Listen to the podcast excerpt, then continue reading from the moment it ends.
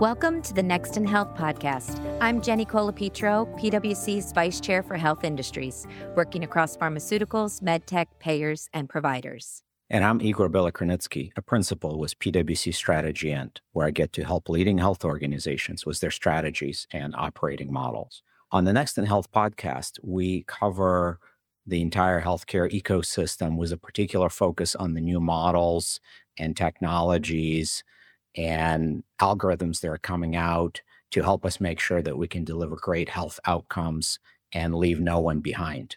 And a person in an organization that's doing very important work in this space is, is featured on our podcast today. We're very lucky to have with us Chris Barnett. He's the CEO of ABA Centers of America, and it's an organization that's focused on providing more advanced, more compassionate, and more convenient support for children with autism. So, Chris, welcome to the podcast. Thank you. Thank you for having me. Chris, uh, when we bring organizations to the podcast, we usually start with their origin story. Where did they come from? Why do they exist? What do they do? How did they even come into existence? And what's the problem they're trying to solve? So I'm wondering if you could tell us the origin story of ABA. I'd be honored to. We're uh, we're really proud of our organization. Um, it's actually a, a, pretty interesting story. So, I am a healthcare entrepreneur, and own a number of healthcare entities, and I have a daughter that is on the spectrum and some other family members. And so, what I was able to do is see how parents were forced to navigate this system, which really has a lack of supply for all the demand out there. And so, at a certain point, I struggled for years to get access to a diagnosis for my daughter. And at a certain point, I said, you know, it's just not good enough. And with the resources that I have, I think I can do this better. And I think we can help a lot of people that are really in need of help. And so we started our organization in Q4 of 2020 with one clinic.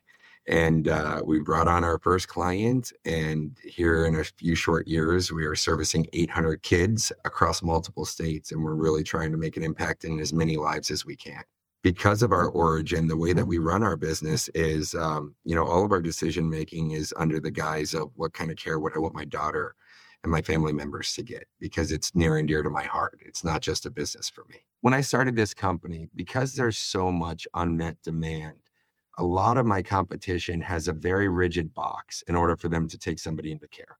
So it has to be in clinic services. It has to be 40 hours a week. It has to be highly impacted high level of support's necessary. It has to be this. And what that does is it creates these massive holes that my daughter and others that that that have you know ASD one instead of maybe ASD three, which is a different diagnosis, they fall through. Um, and so I wanted to be a place for them. That's beautiful, Chris. Thank you for sharing. Um, just the the origin of how ABA came about. Um, that's wonderful. Chris, let's dig a little bit more into it. Could you tell us more about applied behavioral analysis and what's important for our audience to know about this methodology? So, I think it's important for you to understand that the way that we utilize applied behavioral analysis is with a reward system. So, we do play based care. Um, and so it's it's behavior modification through a reward system. It's not punishment. There's not a negative connotation. Uh, we seek to change lives by helping to change behavior. And when we do that effectively, it has an impact on a lot more lives than just our, our, our patient, uh, the person on the spectrum. So, you know, we keep it very, uh, very front and center in our minds that when we help a patient, we're helping their siblings, we're helping their caregivers, we're helping their teachers and their ballet instructors and their T-ball coaches, um, so we, we seek to make an impact on lives in the communities that we serve. And we do it through reward based applied behavior analysis. That's really fascinating. And, you know, play is is a very serious and, and, and important thing. And we have been using it with our own workforce as we are upskilling everyone, for example, on artificial intelligence and then using games and trivia to test people's knowledge of of the new concepts. But since you brought up play-based therapies very curious to hear kind of what they are and how you're using them to achieve achieve better outcomes better experiences. So one example would be some of the kiddos that we treat are nonverbal.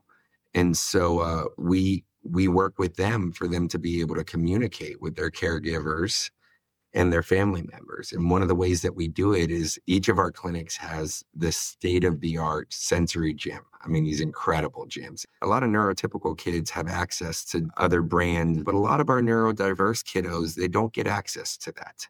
Um, and so we we way overdo it with these sensory gyms so that so that our kiddos can experience the same thing. And so one of the ways that we'll work with, say, a nonverbal uh, person on the spectrum is we try to teach them how to ask for more. And so if they love if they love the swing, we'll we'll put them on the swing and we'll push them and they're having a great time and then we'll stop.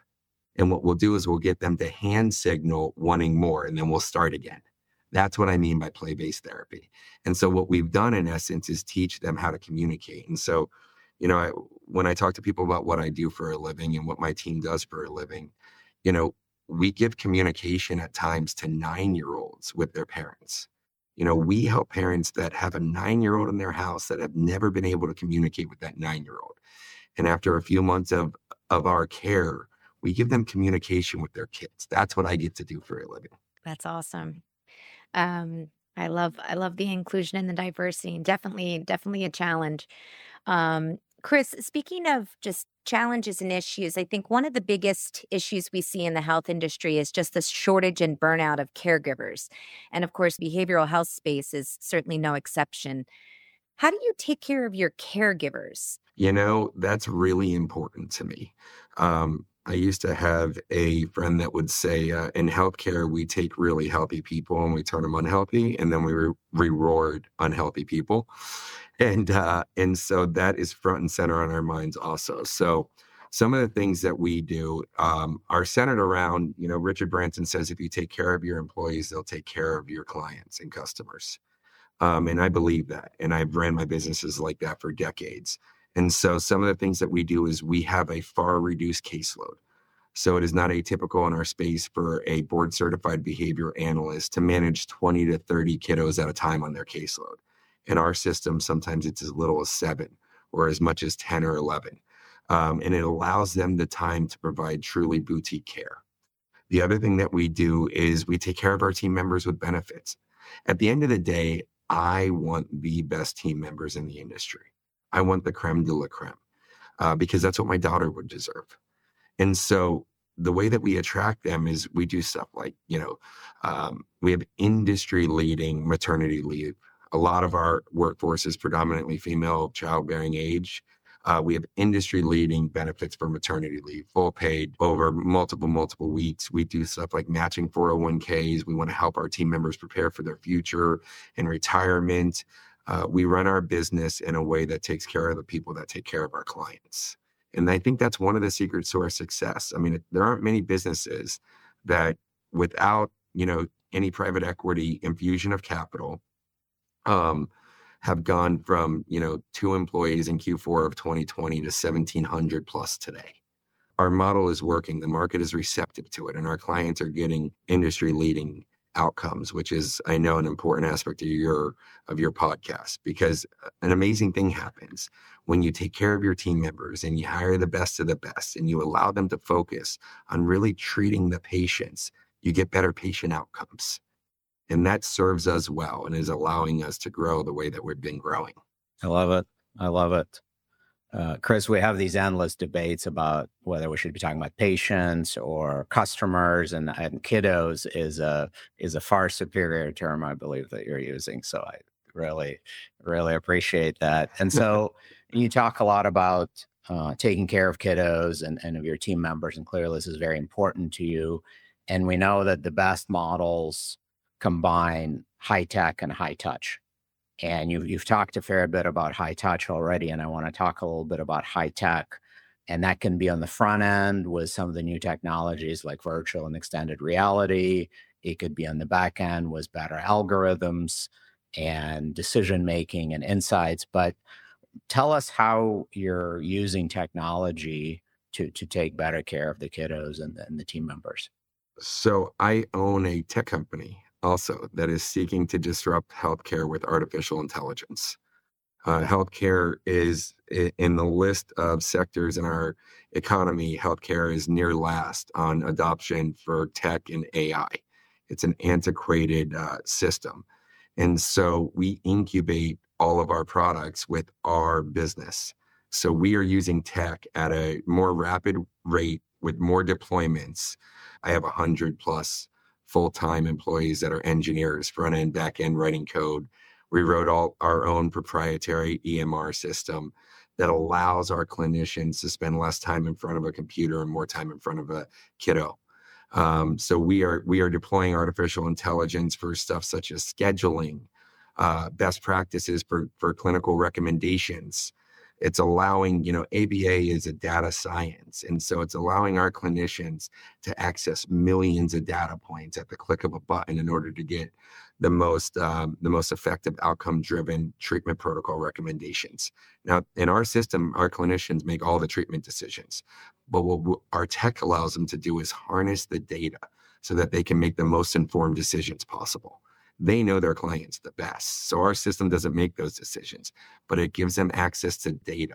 So, Chris, that's great to hear about the AI and the tech enablement and really using the data to further advance the cause.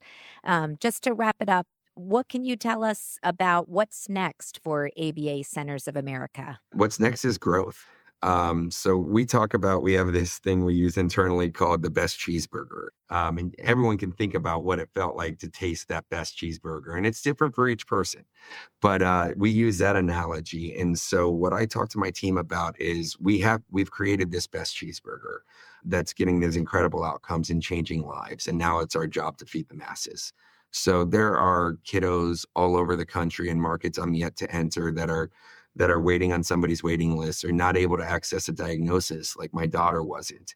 And I want to disrupt that. And my team and I work tirelessly to try to spread and grow ABA Centers of America so that we can offer life changing care to those that need it. Chris, that's a fantastic story and uh, really appreciate you joining us today and sharing your insights and your enthusiasm. So thanks for being with us today. Thank you so much for having me. Thank you for shedding a spotlight in this area. There's so much unmet demand and there's so many kiddos that deserve care and it's it's nice that we're getting some traction with our model and helping impact some lives.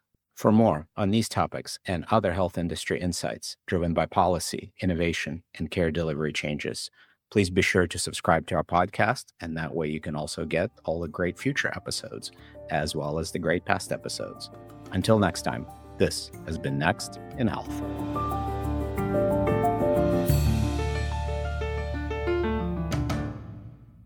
So I just want to add a little postscript. Um, after we finished recording this episode and following the the script that we had, the whole crew here on the podcast, and it takes a whole team to record it. We continue talking to Chris because we're just so fascinated by his story and the organization that he has created and the mission that he's serving.